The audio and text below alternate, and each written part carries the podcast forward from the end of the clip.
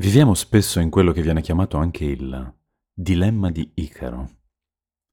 Icaro, figlio di Dedalo, lo visse nel momento in cui decise, andando contro il suggerimento del padre, di avvicinarsi troppo al sole. Come spesso succede, i miti greci ci aiutano a definire i nostri problemi e a volte a trovare proprio attraverso queste storie soluzioni per la nostra quotidianità. È questa la vera forza del mito, poiché non esemplifica un esempio preciso, bensì rappresenta piuttosto una metafora ad ampio raggio che echeggia dentro di noi in maniera libera. Icaro, figlio dell'architetto che costruì il labirinto in cui Minosse volle nascondere il Minotauro, fu incarcerato insieme al padre all'interno del labirinto. Non avevano scampo sarebbero presto stati uccisi e mangiati dal mostro. E nemmeno Dedalo era capace, tanto era complicato il labirinto da lui costruito, di trovare la via d'uscita. Così, insieme al figlio, decise di recuperare cera e piume d'uccello, con le quali fare ali per librarsi sopra le grandi mura e volare via dalla minaccia.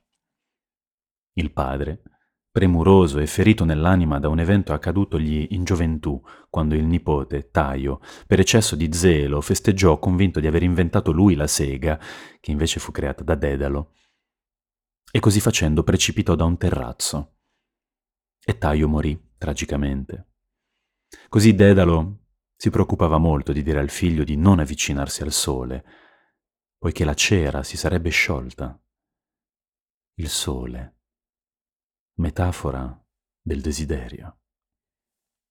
Sappiamo bene come andò. Il giovane, ebbro di libertà e di volo, desiderò salire verso il sole, toccarlo con mano e chissà, magari incontrare il Dio che lo trascinava nel suo carro. Ahimè, proprio come aveva previsto Dedalo, le ali del figlio si sciolsero e Icaro precipitò rovinosamente nel mare, sparendo per sempre. Tutti noi viviamo questo dilemma tra razionalità e desiderio. L'artista, per esempio, deve decidere quando fermarsi, quando eccede nel darsi troppo, nel fare della sua fragilità un punto di contatto con chi lo segue, esponendo ferite ancora fresche che avrebbero bisogno di solitudine per rimarginarsi. Oppure quel momento in cui bisogna scegliere tra i soldi o la visione. Insomma, i dilemmi sono molteplici e come ho detto all'inizio, si presentano a ogni uomo e donna di questo mondo, non solo agli artisti. Quante volte vi siete trovati a dover fare una scelta, una decisione, decidere, tagliare la testa alla vittima.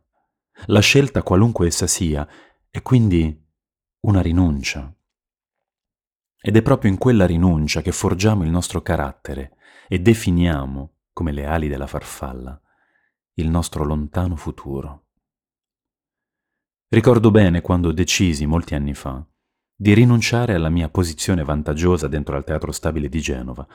Ero un giovane regista, pieno di promesse, per inseguire sogni di gloria nel cinema e nella televisione, a Roma.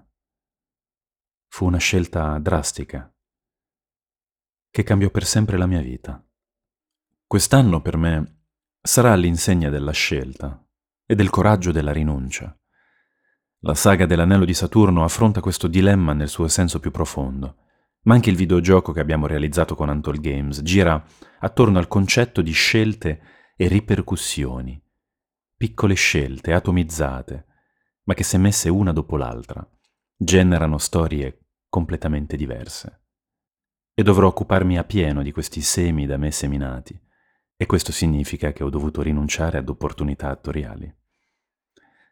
Vi lascio il link al trailer del videogioco, se mai foste curiosi di scoprire anche questo lato di me. E voi?